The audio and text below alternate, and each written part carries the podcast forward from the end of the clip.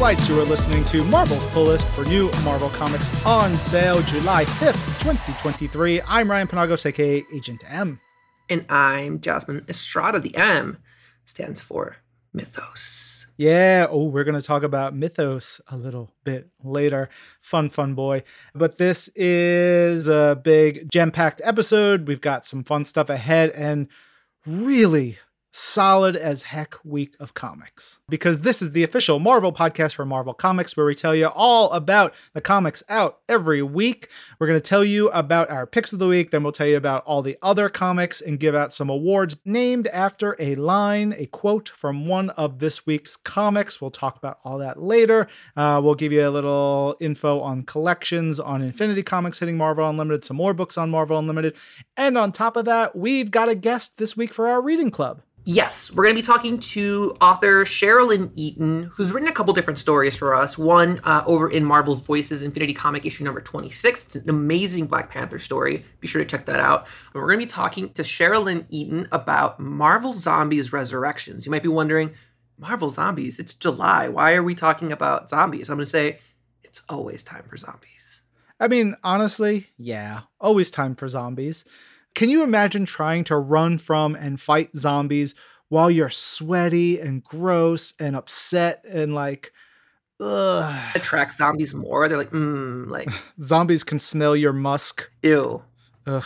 The sweat. Yeah. Ew. Anyway, that's neither here nor there. Let's get into our picks of the week, starting with Captain America number 750. Uh, this is a big one. It has got two crucial stories told by the Captain's America writers and artists uh, that we've been following in Symbol of Liberty and Symbol of Truth. But then we also get a bunch of extra stories. So we've got two stories up top one by Tochi Onyebuchi and R.B. Silva and Jesus Aburtov and Joe Caramagna.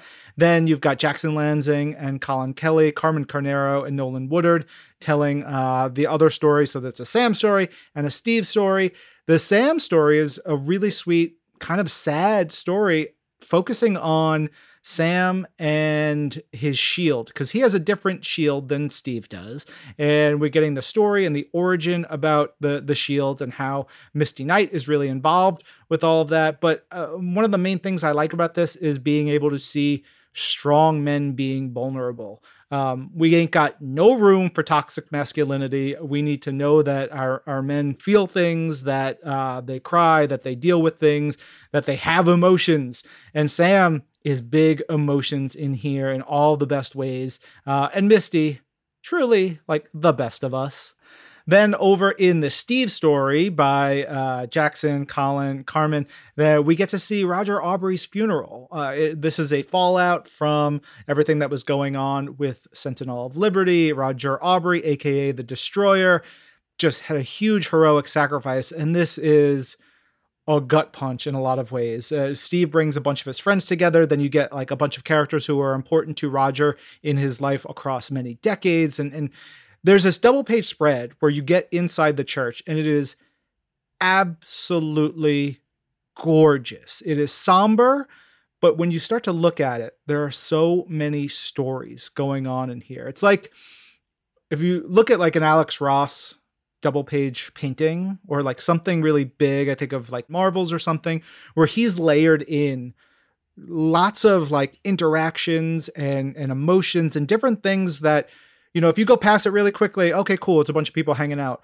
But when you look at this, you see Aaron Fisher sitting next to Ariel Agbayani, and then you see Sharon Carter and conversing there, and you see you know various members of Steve's like close friend group from his uh, from his house and radio company. Radio radio company, yeah, and then like some of the the older World War II era heroes here. That was my favorite. Oh, it's beautiful stuff. There's a a wonderful 12 panel page where various characters we get snippets of their eulogies for Roger, and it's funny, it's sad, it's sweet. It is uh, it gives little glimpses into what this character meant to so many people. Um, and then you get Sharon Carter coming in and giving a little bit more, and how she only knew Roger for a week, but what that week meant to her. And then you get this you know, big bum bum bum splash page of her sort of like celebrating him and taking on the destroyer name from him. Oh, and then we get Steve's eulogy. And it's him reading this poem. And I just I was like, oh God. And that, that could have been it, right? Like that, like if they like locked it up there I'd been like, well, that was a terrific story. I feel many things. Then boom, you go and you get the redacted and Steve having a conversation and like this big character moment for the redacted and a new direction, a new name for that character, which is in and of itself so great. You get a beautiful moment with Peggy Carter, you know, there's all this stuff. And then you wrap it all up with Bucky and Cap and them having this hash out heart to heart. And like it is rough. It is like two men who are as close as as people can be. And Steve like cuts to it and he just he's he there's this line is because you left me. And then it still launches us into what's coming up next the Captain America finale, which is the big wrap up of the Outer Circle story. There is a lot in here if you are a Bucky fan, a Cap, a Steve fan, so much more. And then you'd be like, whew, I am emotionally drained. That is a beautiful issue glad it's I, I, have that and it's done. And then you go oh wait there's still one two three four five more stories in this issue. You get stephanie williams and rachel stott telling a story about sam's feelings about who he is where he belongs what he's worth. Uh, you get a uh, j.m dematteis story with Sara pichelli like, come on. Uh, it's it's about Arnie Roth, which is a super special story. Who are we just talking to? We were talking about Arnie Roth. Was that with um, Josh Trujillo? Yeah, it was with Josh. Yeah, and like that was like unconnected Perfect to this. timing. Yeah, perfect timing. Oh, this story, beautiful, beautiful stuff. Then you get Dan Jurgens coming in here doing a story about Steve and Jarvis, and like Dan doing the writing and the drawing. It's so good. Then you get our pal Cody Ziglar with Marcus Williams doing uh, another story about Cap and Steve just being best friends and it's being bros. Just being bros and being super super awesome. Uh, and then the wraps it up with a gail simone daniel cunha story. I just want to say welcome to brooklyn. It's so gorgeous too. Like that whole story was i want a whole book of that. Right? Like this whole book is banger after banger after banger. It is a wonderful way to sort of wrap up these last two years of, of Captain's America titles and where we're going. We know we have a big new number one coming up soon, uh, and and Sam is in the Avengers, and Steve is going to have some new adventures. This is this rules. This rules really really hard. Agreed. All right, next up is Fantastic Four, issue number nine. It is written by Ryan North with art by Ivan Fiorelli. We have colors by Jesus Aburtov and letters by VC's Joe Caramagna.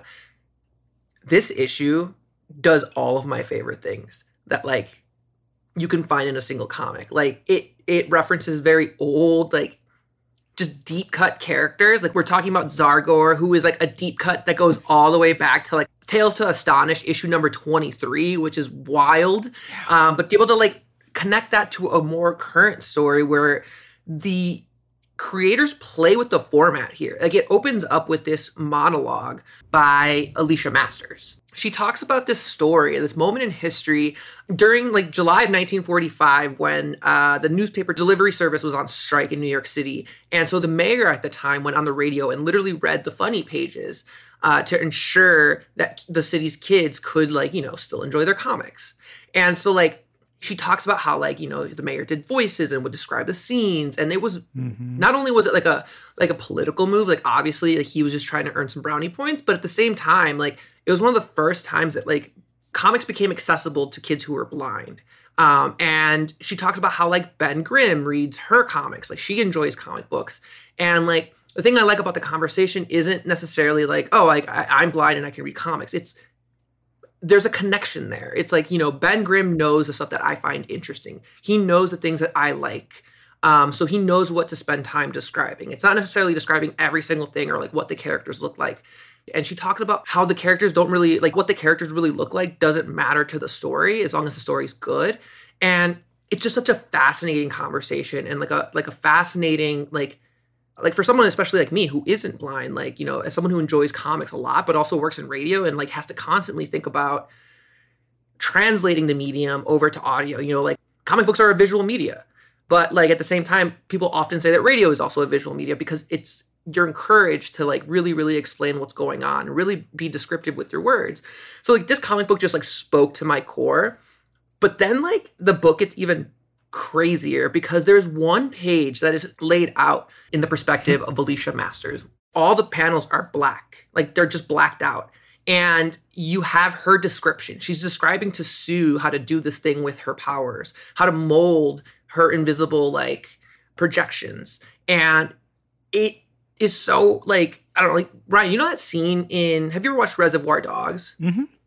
You know the scene where the camera pans away and the two agents are essentially cutting an ear off of like Mm. the the guy that they have tied up to the chair but you don't get to see what's happening Yeah. you only hear his reaction it's like that where it's like your imagination just kind of paints the picture and then when you flip the page and you actually see what's going on like my jaw dropped like i was like Mm. whoa that is not what i was expecting but this is incredible like Yeah. I was drooling over those pages.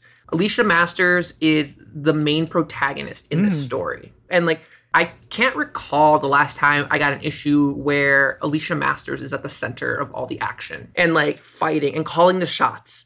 And it was just wonderful. Like she's one of the biggest Fantastic Four characters next to the main four. But there's this one line in here where like she talks about Zargor and how she'll never be able to forgive Zargor for forcing her to see her husband as the one thing she's never seen him as, and that's a monster. And so she's like genuinely scared. She's like, I've never been scared of him before in my life, and I hate this. And it's a it's a gut punch of an issue, but it is gorgeous. Like this is ah, man, I I can't get enough of this issue. It's just a beautiful story. Truly is. Uh, but speaking of gorgeous gut punches, our third pick of the week is X Men number 24, written by Gerry Duggan, art by Joshua Cassara, colors by Frank Martin, lettering by VC's Clayton Cowles.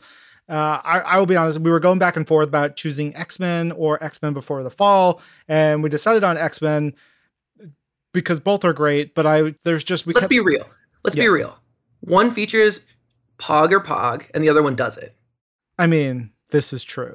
Pogg Ur-Pogg, the breakout character of like five issues previously, so so good. Uh, Pogg is in here. This is going to like get you set up for the Hellfire Gala for the Fall of X, but like I don't know that any of us are really ready for what's to come. That said, we've got Baby Cable showing up in here. Uh, we got Moira X. We've got Nimrod. We've got Omega Sentinel. We've got Pogg Ur-Pogg, as we mentioned. We've got a huge cast of X Men. We've got this not quite opening scene, but a, a, an early scene in the book between Rogue and Destiny. Destiny is basically like, I am trying to save you and me and Mystique. She's like, that's all I care about. Everything else is about to burn. And there's like some talk about um, some manifold and what needs to be done and Rogue.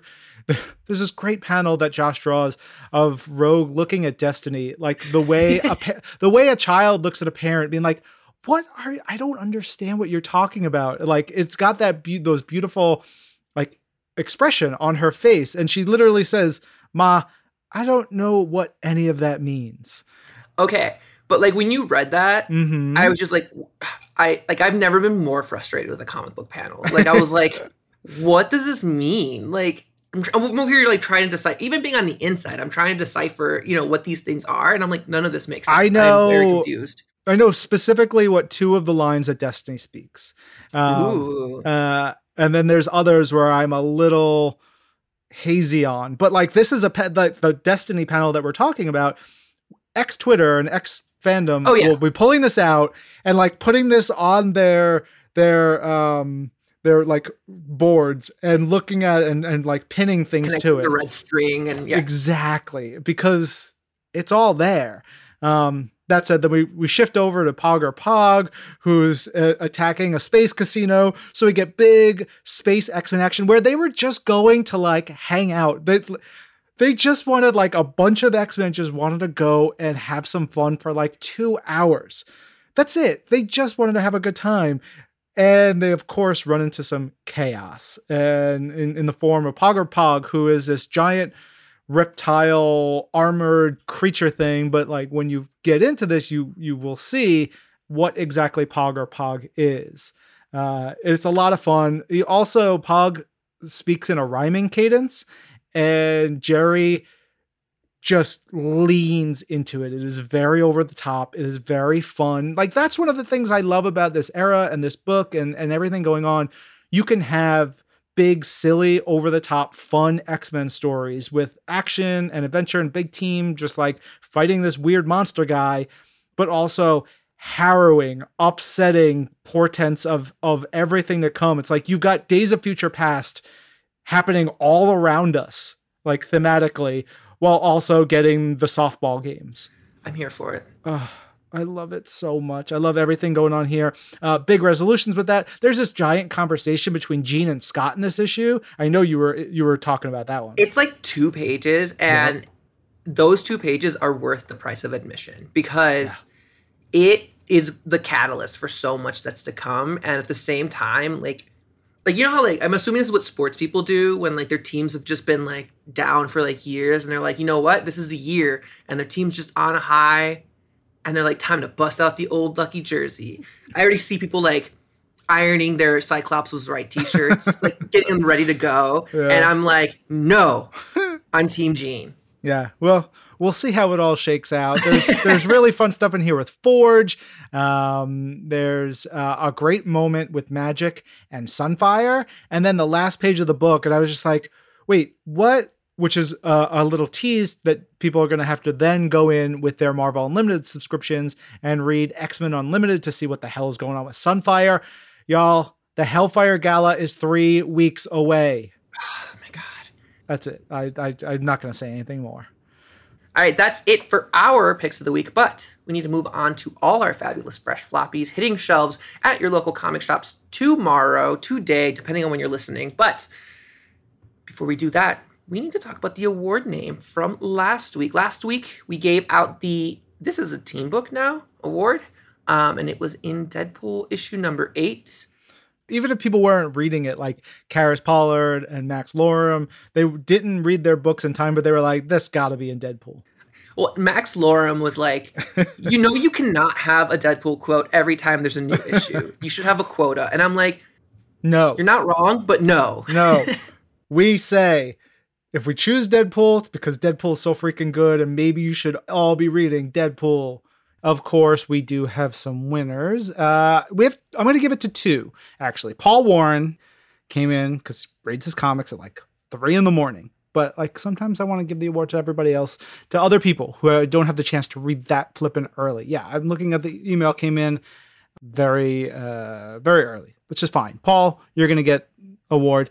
But also, I'm going to give it to John Schubert, who came in and said, I'm probably too late, but thought I'd give it a try. I love how much you both loved this book, and your interview with Alyssa only made me love it more. Love the pod. Thank you both.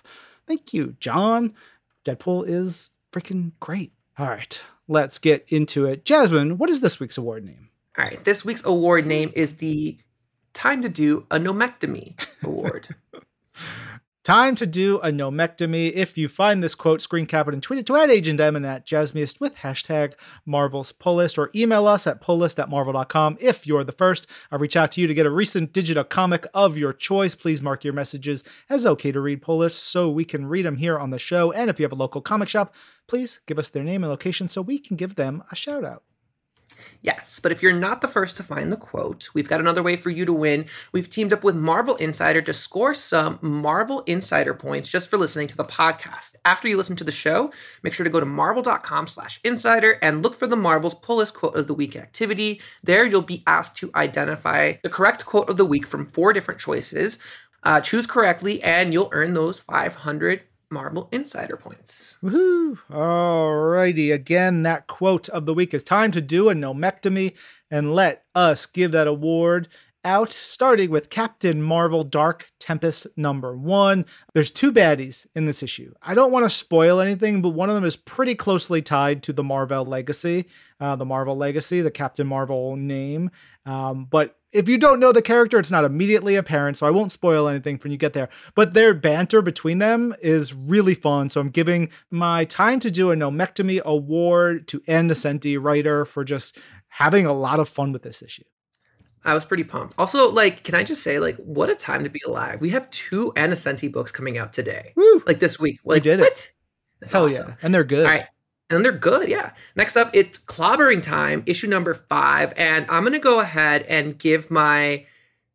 I'm going to split it in half. I'm going to split my time to do a nomectomy award. One half is going to go to the fact that he says a thing hmm and in a giant, like, you know, fashion. Like, it was perfect. Yeah. The other is the fact that Doctor Doom, the entire time, like he gets his, his mask knocked off, and the entire time Ugh. that he has it off, it's censored, and it is the funniest gag I've seen in a comic. Like it was so good. could have been one of my picks of the week, as could have Daredevil number 13. There uh, it, uh so much. This is the penultimate issue. There's this splash where there's a quote. I, I think I'm going to give it to this. Ah, I want to give it to so many things in this book. The time to do a nomectomy award can go to so many moments like this big splash page and the uh, the line, "It was a good life." The melding of the captions and the art in that splash. I'm not going to give anything more away, but I was just like, oh, and the power of love in here, and the beast, and and the revelations, and Matt using the his screama sticks as like a cross to fight the. The way he draws them out. oh yeah, where he draws them from. Ever. God, it's so good. Beautiful. Yes, quite beautiful. All right, next up is Doctor Strange, issue number five. And I just got to say, this issue is absolutely stunning. It is a wedding issue. And uh, Ryan, I told you that I've been reading, you know, the Ultimate Universe, like chronologically. Uh, currently working my way through Ultimate Iron Man 2, which Mhm. is, let me tell you, if you want to just read a really, really, really weird take on Iron Man, definitely read those books because they are wonderfully weird. Uh, but Pasqual Ferry's in like he he does Ultimate Iron Man 2 and it's just been like really cool to read these two side by side because you Mm. can see the evolution and like how he's like I love to see when an artist can like find their like almost like their voice, right? And that's what this issue was like for me. Like I've been reading some of this old stuff, but then reading this was just like icing on the cake where I'm like, whoa, like you've just grown and evolved and like you're just doing some of the best work of your lifetime right now. And it's absolutely stunning. So that's for that, I'm gonna go ahead and give Pasqual my time to do a nomectomy award. Yeah. Also, I want Jed writing Dormammu more often. Dormammu is the wedding officiant, and like some stuff goes down. He's like, haha, lol, you guys suck. Bye. Hope you die. Well, when he when he's like officiating, he's just like, "Do you?" yeah, you piece of trash. Take that piece of trash. It's so much fun. God, that book rules. Could have been one of my picks of the week, as could have Edge of Spider Verse number four. Edge of Spider Verse number four gives us a tie in to Deadly Neighborhood Spider Man, which is getting a new print version soon, and then a follow up series soon. So you maybe want to check this out.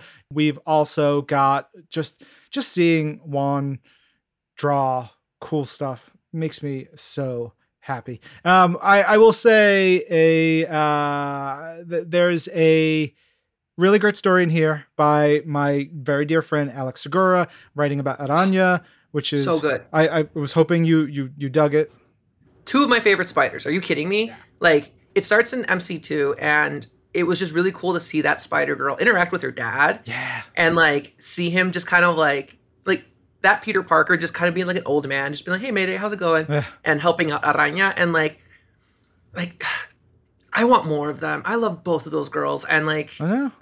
give, give me a give me a team up book with just them. Yeah. Uh, if you want more Aranya, then there's Alex's novel that just came out this uh, last couple of months. But I'm going to give my time to do a nomectomy award to the story by friggin' Daniel Kibblesmith and Chris Cross that gives us a new spider hero named Headline.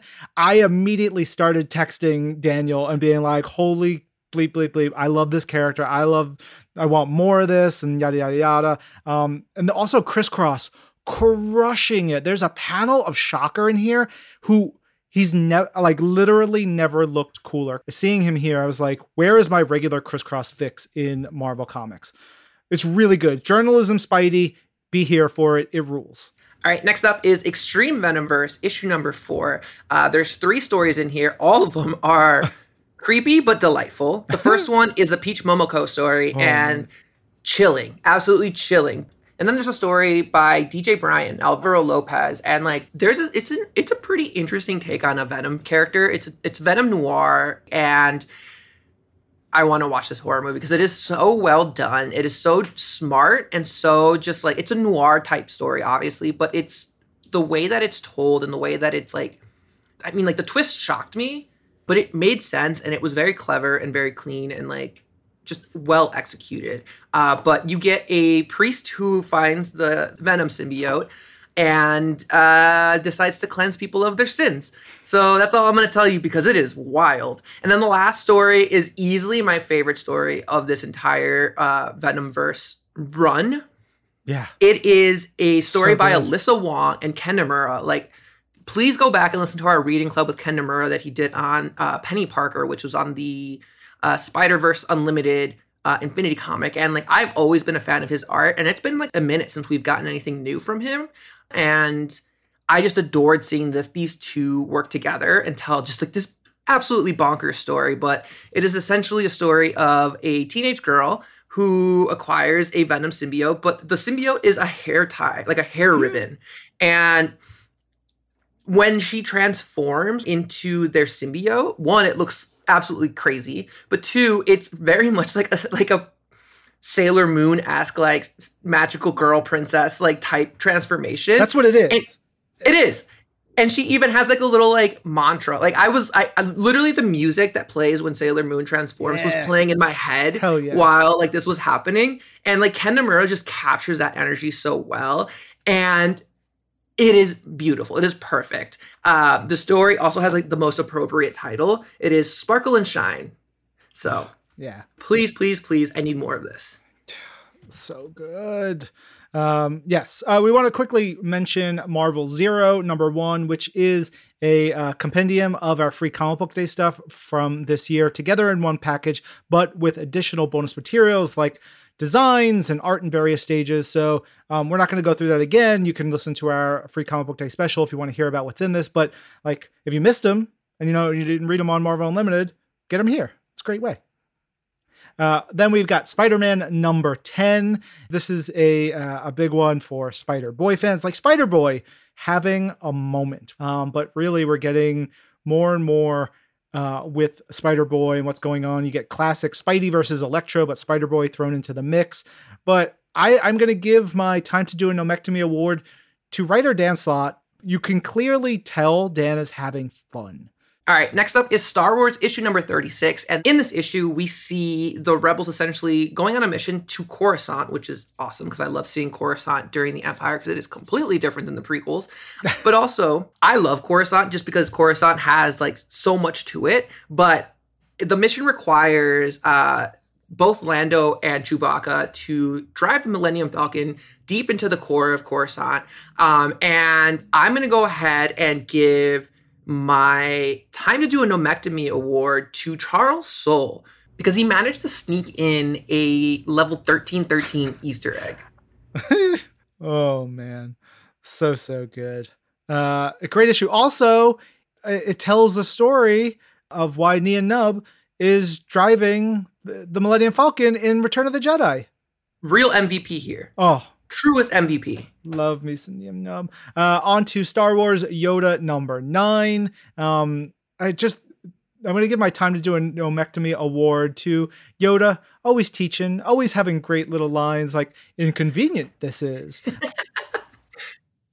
All right, next up is Thor Annual, issue number one. And if you remember at the top of this episode, the M stands for Mythos because Mythos is revealed in this issue. If you're wondering who Mythos is, let's just say, I'll give you a hint. Mythos is actually an acronym, um, and it involves the Rainbow Bridge. Jackson and Colin, thank you.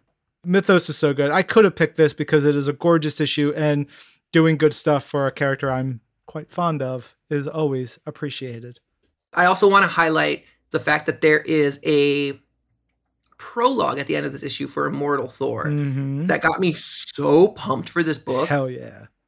Uh, on to Venom number 22. Uh, I got to give a big LOL. Uh, uh, love it to Josh Casares, Dylan Brock, Hellfire Gala. waitlist variant. I didn't even know we good. had waitlist variants. I I laugh so hard. It's so good. Um, I, I'm gonna give my time to do an omectomy to Flexo. I just I love Flexo so much, and we get we don't even have much to go off of, but there's this like beautiful double page spread of Flexo post a battle during World War II, and you're just like so sad but so cute at the same time. What Flexo goes through and what it me ah, it's a lot of fun, but also big stakes and like danger and menace. hmm All right, next up is Venom Lethal Protector 2, issue number 5. And Hasbro, if you're listening, Mhm. there is Yeah. a character in this book that gets a massive makeover that involves a Venom symbiote. And um, if it's not a build a figure in the next year or two, like I don't I don't know what to tell you. Um, I'm available for consultation, but that character, who I'm not going to say out loud because I don't want spoilers, is going to absolutely get my time to do a nomectomy award. Yeah, yeah, yeah. On to X23 Deadly Regenesis number five, wrapping up this limited series. Uh, there's a great panel of Laura punching Kimura here, and it's just like wham, and it's like the middle of with the face like being punched out to the side is really, really something special. Uh, I will give my time to do a nomectomy to Haymaker who uh, this has been a great Laura series, but Haymaker is a new character introduced into this, and I hope we get to see more of Haymaker. I know this is set in the past, so what happens to them over those years? Who knows? But someone can tell that story. I want to read it. Yeah, I'm here for it. All right, last but not least is X Men Before the Fall, Sinister Four, issue number one. This is another just dense chapter into the like you know that leads us to the Before the Fall, obviously, but also just like gives us a lot of context for a lot of these massive players. This is a, a chapter where we get both Doctor Stasis and uh, Mother Righteous on a date. Uh, of all things, but they're also kind of like talking and playing this like almost like 3D chess with each other, trying to get information from each other, but also learning about each other from throughout the years, right? Like they only recently learned that all of them exist, uh, or at least that's what we were led to believe. We don't know yet, but I want to go ahead and give my time to do a nomectomy award to this. I don't know if I want to call it a double page spread because there are panels, but there is this double page like layout uh, where we get two timelines where each each one of the characters asks the other like what they have been up to these years. And what we see is Dr. Stasis kind of at all these massive like moments in Marvel history that revolve around science, right? Because like that's his MO. And on the other side, we see all these Mother Righteous uh, moments that involve massive magic moments because that's her MO. And on Dr. Stasis' side, we see like, you know, Steve Rogers getting like injected with the super soldier serum. We see the gamma ray blast that gives Bruce Banner his powers. Um, and then on Mother Righteous' side, we see her nannying Scarlet Witch's twins. We see her holding and writing in the Darkhold. We see all these like, like I don't want to give too much away because there's a lot of like things to chew on here, and I just found that fascinating. Like I love to see when our we can go back and tell these stories and be like, oh yeah, actually this character was here, and I'm like, I want I want those books. I want to know what they did and how they were involved. But maybe we're, we're gonna find out soon. This issue, this story, this era.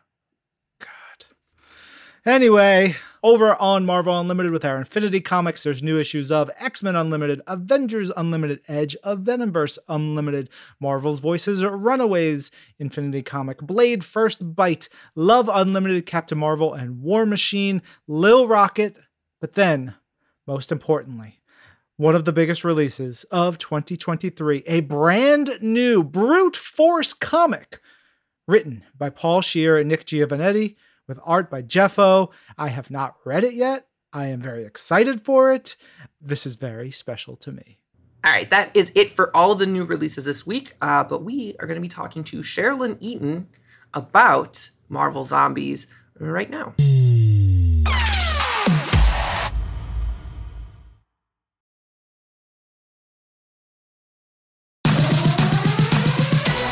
Right, Jasmine, are you ready to talk about the undead with our guest this week, Cheryl Lynn Eaton? Hello, Cheryl. Hello, everyone. Hey, Cheryl Lynn. Um, we started this podcast earlier talking about zombies in the summer and like how much it would like one it probably attract zombies if we're just running around all sweaty and gross and just Ugh. giving off like all this musk.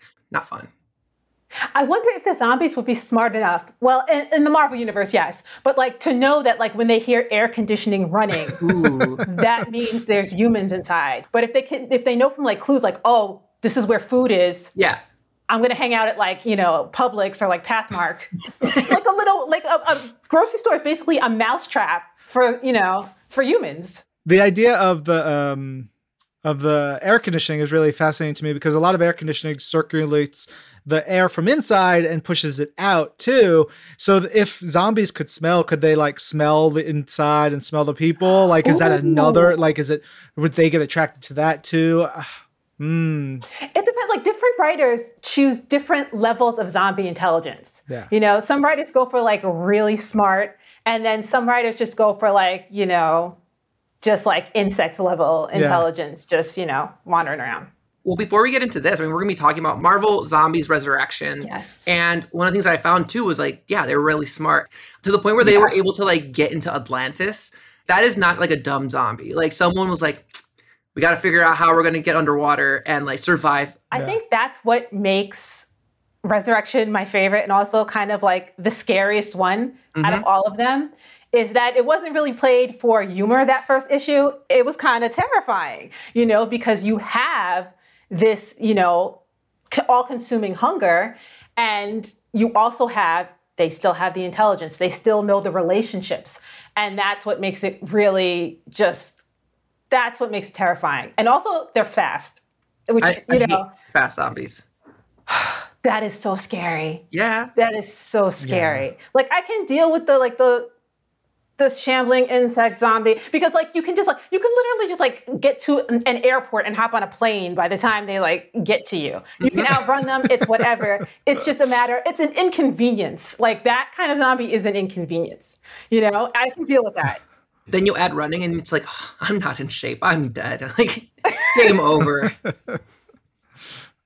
Um yeah I, I i will say that having not read this since it came out, you know, three years ago.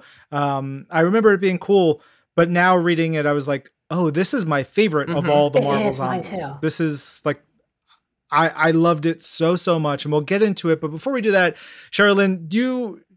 I, I believe uh, we read. I read that you used to work at a comic shop, and and you have you know like comics is part of you know all your pop culture knowledge and stuff. What was what's your history with comics? Did you grow up reading? Oh, Did you sort of get into it later? I, I grew up reading, um, and uh, Marvel is actually involved in this, in this in a sort of bad way. I grew up reading. I started reading through Archie because like it, which is like it seems like 60% of like the comic reading audience either started with archie or, or disney like donald and mickey and um, I read Archie voraciously, the double digest, would pick them at Pathmark and then read them. And then I stopped for a while and started reading, you know, like regular books.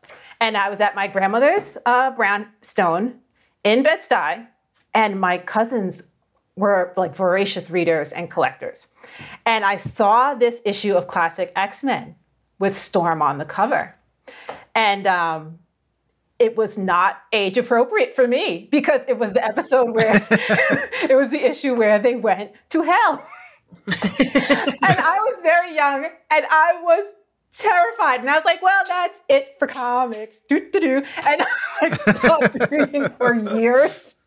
And then when I started again, um, later on in, in my late teens, it was another issue with Storm on the cover. And I was like, oh, that looks great. And by then I was much more well adjusted and it was not a story about hell. So I was fine with that. And the second time around, well, technically third time, that was the hook. And that's when I really got into superheroes because before that, it was always about like slice of life comics, kids comics, Archie, stuff like that. And um, from then on, it was just like for a long period of time, it was straight superhero. And then, of course, you know, you, you grow up, you get into like the little weirder stuff. But uh, superheroes have always been a love now, and it's just going to be like that forever. Yay. you're, you're talking about Storm, you're talking about slice of life comics. Like, where does where does zombies like I guess fit on your like multiple reasons? Multiple reasons. I chose Marvel Zombies first because, uh, little slip here, I am actually writing a Marvel Zombie story that Woo! will be coming out in the future. And I read a ton of, well, I had read Marvel Zombies before, but I had just started reading like a ton of it. And Resurrection um, became my favorite because I am a sucker for the found family trope. Mm-hmm. And you really get that in this um, iteration of Marvel Zombies. So I was like, oh, oh, Spider, oh, look, look at Peter. I gotta, this is the one I gotta choose. Come on now. Peter is dad, like with the dad energy. Come on. But yeah, that's why I wanted to go with um, Resurrection because of the, the found family trope that is really kind of, really wonderfully done throughout the series. Heartbreakingly yeah. yeah. Just so many ways. Uh, we'll get into it. I curious just though between the two of you. Uh, I'll, I'll go first. Like favorite non-Marvel zombie stories. You know, like whether it's books or you know movies, other things. I I always Shaun of the Dead uh, and you know the Romero stuff is always so so so good. I, I love those so much. I don't know.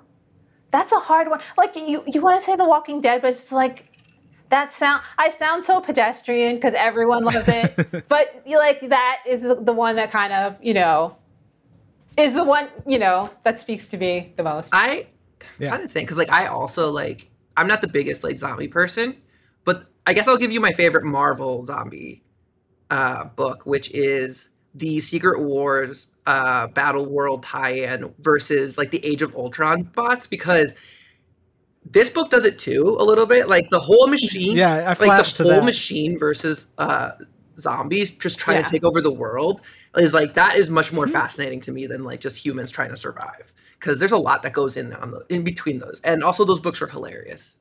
I think it also shows how smart the zombies are in the Marvel universe in that they've basically decimated humanity. In other yeah. zombie stories, it takes a while N- not here.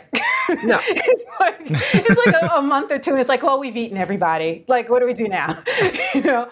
Um, so, and that's one thing that makes it um, scary, but also, well, I don't want to say it makes it more realistic because are zombies really realistic? But it, it makes more sense that when you have smarter zombies, you have them decimating the human population um, in a much faster amount of time. You're not going to have a series that's going to be lasting, you know, like seven, eight, nine, ten seasons, or you know, like four years of a you know of a book. So also yeah. like the moral like question of like what is humanity like that is posed when like especially in this book too where you see like frank castle is like look i had a choice i was either survive and be a zombie or survive and be like part machine like i just want to survive like which one are you going to choose and i'm like well neither of them are like you're you're dead either way. Like you're you're are you still you either way? Like well you know what? I, am i being a punisher fangirl here by saying i understand? Um, but i kind of understand because i mean i don't want to give away you know spoilers or anything like that but um, we'll get there. other characters were able to keep their humanity without keeping the organic. Um, so I think, although you know what is interesting with Punisher is that he was not able to kind of keep that humanity. But question: Does did Punisher have it to begin with? Um, you know, so there's levels to this. You know, Punisher may not have been uh, how how much humanity was left for him, um, but. Uh, yeah, I, so I understood. I understood that choice, and I, I felt kind of bad at how cold Blade was. No, I loved um, it. In response to it, I'm like, oh man, that's rough. He was like, smart know? move, dummy. yeah, it was so good. but I, there's some agency to yes. Frank's cho- Frank there, which I think is, is is the interesting thing. He's like, I can. they're they're two sides of the same coin uh, in a way, though, because like the zombies are, you know, they're this hive mind, they're doing this thing, and they're destroying everything. Whereas the machines are a hive mind and they're fighting the zombies and they're sort of trying to survive. They're like almost connected in some ways, which I think is a really interesting point there. But Frank is like, I choose this so that I can continue to fight that. Yeah. it also poses the question then if you're like I don't know, like because you're immediately confronted with like all the other like characters that we know, like Machine Man and Vision and all these other like robots, and you're like, then like if if you're gonna like discount that choice of like you know being taken over by the machine, then are you saying that these machines aren't like actual people? Then like especially like Vision, who's like a synthetic like being, like it gets it gets super into the gray area, and like I I found that whole conversation, that whole scene, just probably my favorite part of this book. Um, and the way it ends too is like when they're all together uh, and they're kind of like still trying to figure it out um, but i want to quickly read out the credits to this before we, we continue diving in but it's written by philip kennedy johnson um, and with art by leonard kirk we have colors by GURU-eFX who did the first issue in 2019 and then we had Rachelle Rosenberg step in for the last four issues, um, which had a new number one in 2020 because of COVID. And then we have letters by VC's Travis Lanham. And this is probably the most terrifying. You're right, like Cheryl Lynn. Like I, I have to say, like I was like, like it opens up with all of our heroes essentially like they, they see Galactus is in space and is not moving. And like Reed Richards is like, all right, he's not coming here, but like we should probably go investigate because we're probably not going to be the only ones yeah. investigating this. Like there's a lot of tech there and we don't want our enemies to get the tech and we should go check it out before we continue i will say anybody who hasn't read this series who's listening you should read it. It's great but we're going to get into spoilers because it's hard to talk about the rest of this book without spoiling the crap out of it. Oh okay. But yeah so like essentially i like this because what we have is we have captain america uh, Iron Man, Reed Richards, and Hank McCoy, and they're all kind of calling the shots on like what teams they're going to bring. Like they're like, okay, Captain America's like, we can spare like four Avengers, um, and then like Hank McCoy is like, all right, well, we got, you know, the X Men are going to join in, and then Fantastic Four are going to be there as well. But like, it's not everyone, um, which I liked because it's like a select mission. These these folks are going to go out there, see what's going on, and then uh, poor Rhodey, oh, who goodness. goes on this mission but has to stay in the ship as everyone is going into the Galactus corpse, and he's just like, "What's going on, guys? Like, hey, what's is everything okay in there?" And then meanwhile, like zombified Carol Danvers is just like destroying. He's just yeah. wrecking havoc through all of You know, now that I think about it, and I did I did not think about it when I first read it, I wonder if there was a special significance to who Cap chose because he chose non-powered heroes and a god. Oh. So yeah. like, did he know like what was gonna happen? He's like, well, I don't want to give them that kind of ammo. So maybe I'm safer with going with humans who are not mm. powered, you know, Black Panther, Rhodey, you know, Iron Man, and then, you know, going with a god because, like, well, how could a zombie infect a god, you know? I didn't think about that, but I did think about the fact that he chose Rhodey to stay behind because Carol was like the person who was in there and they have yeah. a connection. Captain America gives like reasoning for it. Like he's just like, okay, I need you to stay here to kind of like you know fly back or at least like you know blow this place to hell if if we need to. But also like Carol could be dead in there, and like I don't want this to get any messier than it needs to. It's like maybe we, you might have a little bit of a higher stake in this game, uh, so maybe you should stick around, you know, back here. I thought about that, but I liked your like what you were thinking too. That's like a I didn't think about yeah, and like each of the people that he picked also know what it's like to kind of have to choose between the personal and the official. Like a Black Panther obviously has to choose between you know his personal life and then also being a king of the nation. Thor having to choose between like his pantheon, the Asgardians, and you know personal you know um, things. And Rhodey being a soldier, you know having to deal with that that difference. You know you have made an allegiance to something that is kind of beyond yourself. So all of them kind of maybe that's the reason why Cap did it is because well, Cap is always like, you know, nine steps ahead of everyone else. So knowing that he's like, I'm going to choose the people that know how to make the hard decisions, no matter what. Meanwhile, Johnny Storm's just flying around. yeah. Those hard decisions though, I really like that you got Wolverine and Magik in there because they yeah. are like yeah.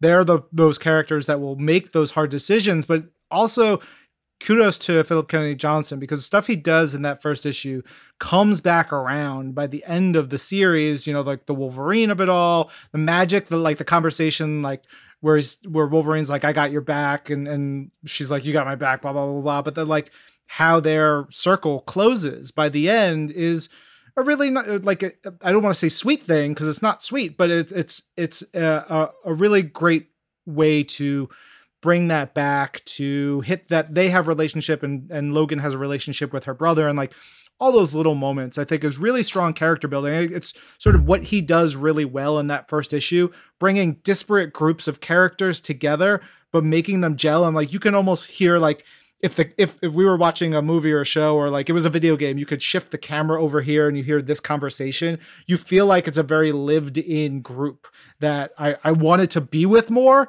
but then they get eaten. Yeah.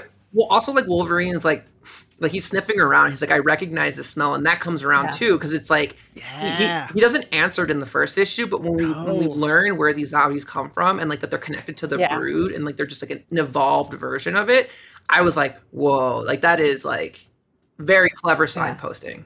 it's so good and it's like sometimes we as readers or as fans need to be reminded we don't need instant gratification we don't Yes. need the Yeah. answer within the first issue we don't need the answer within the first like 25% of the story we need the answer it's important to have that and and to get what is going on but that payoff makes it feel so much stronger and like really ties it together especially if you're a marvel comics fan and know these characters and these histories i was just like kudos to you because I had forgotten it. Yeah. completely.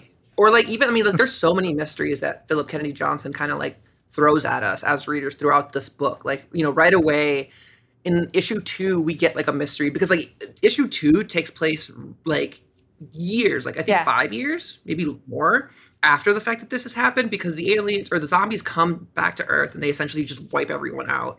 Um and by the time we get to issue 2, it's like this like post-apocalyptic world where we have very little heroes that are still out there. I was going to say the wild thing about it is that um, issue one is terrifying. Let, us just put it out there.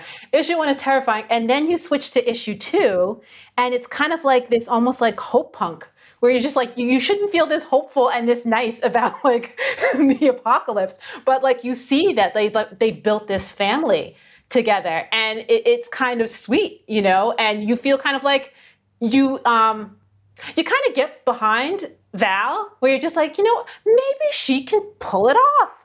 You know, maybe she can. You know, you you, you kind of feel that hope. Um, her hope in the beginning, although at, as you get to later issues, um, she kind of works her way through finding a different way and a different future. But um, I liked that, and I also liked um, the fact that um, he picks up so much on uh, family issues. Like, like I said, there's a found family trope, but then there's also like sins of the father, and uh, Val has a tendency to kind of pick up Reed's tendency to just hone in on like the mission. Yeah. you know, The mission, there's always an answer. Like, right? and um, I think she is able to break out of that in a way that her father was not. Um, mhm. and uh, it's bittersweet, but it, it's it's nice to see that she's able to say no. Family is more important than having the answer. Yeah, and you're talking about found family. I want to quickly just establish like who we're talking about here because we're talking about no, no, you're, you're fine. Uh, but you're talking about Peter Parker, Spider Man, um, and he essentially makes a promise to the Fantastic Four that he's going to take care of Franklin and Val Richards. Um, and you also have Moonstone, which was like a wild, Yeah. like pull, and I was here for it because I think Moonstone is great. Uh, and then like you, you, we later add Blade into the mix, but then also a like reprogrammed Sentinel I love that. uh, that is like a nanny, and I has- love Nana so much. she's great. And like again, it, it it pulls at this like what is humanity question because like you know even, I mean we later find out that Franklin has a secret, and that's one of the mysteries that are like kind of hinted at throughout this. But like right away, it's like why are we why do we care about this thing? Like Val calls it an it instead of like her, and like people like bite back at her, and it's like how dare you? She's family. yeah. Um, and I love that. Speaking of how dare you, how dare you, Jasmine, forget Forge? Oh yeah, Forge is there too. Forge just having like trying his best to keep everything together. He's making weapons using like body parts from dead His mutants. friends. Yeah, because that's what you got to do in the in the Uh, you know, as like a former Storm fangirl, I you, mm, I try not to hold grudges against Forge. See, that's that's where my like.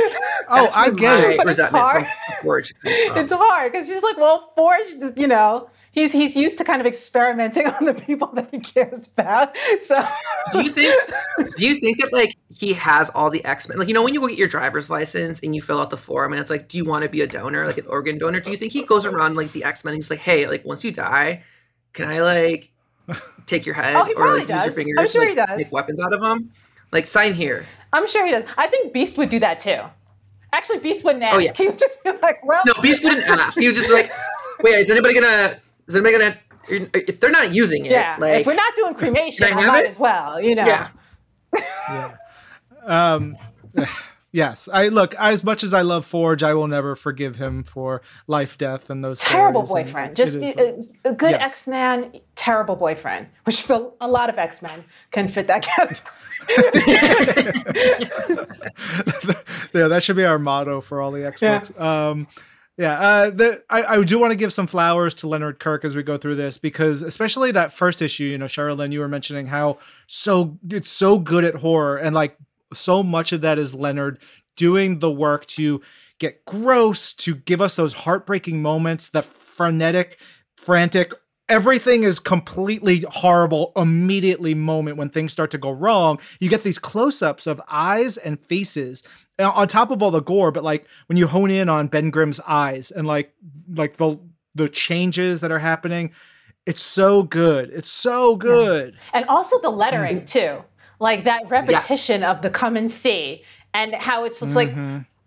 it gets creepier over time. It's just like, oh, oh, oh. It, I guess, you know, comics is like a beautiful soup, and it takes every single element to make something terrifying, which they did a great job of doing. Absolutely.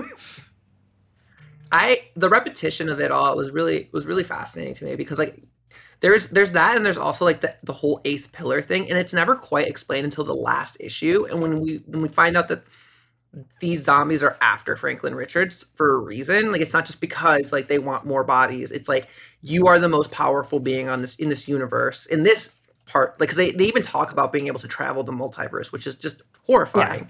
Uh, but like they they're like this is the most powerful being here and we've taken all these other ones. Like we've gotten galactus we've gotten silver surfer like we we own these like cosmic powers but franklin richards is the most valuable to us.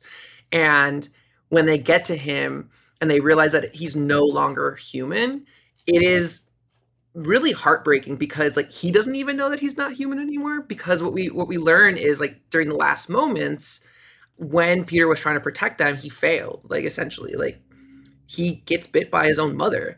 Um and he is taken you know to shelter like his corpse before he changes and like he and forge and warlock not forge him and warlock and doctor strange help essentially build this other synthetic body for him and then transport his like being or his like His essence, yeah. his soul Yeah. into this this machine and like poor kid doesn't doesn't know why he's not aging doesn't know why his hair is no longer black it's blonde and everyone else knows and it's just like that is I see. They should have just told him. The, the, way I see it is, it, it feels like he's the best.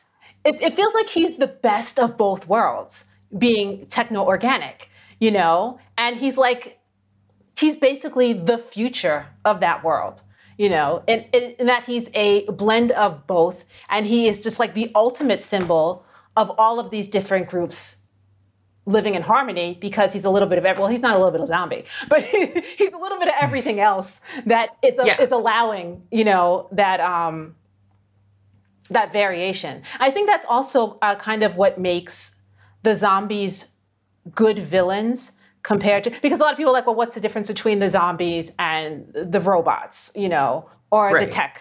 Um, and the difference is that the tech allows for variation.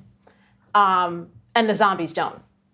You know, Right. um, there's levels to it. You know, you have people who are at the the Punisher level. You have characters like Viv. You know, you have characters like Franklin. Um, so you see that variation, and it's okay with them.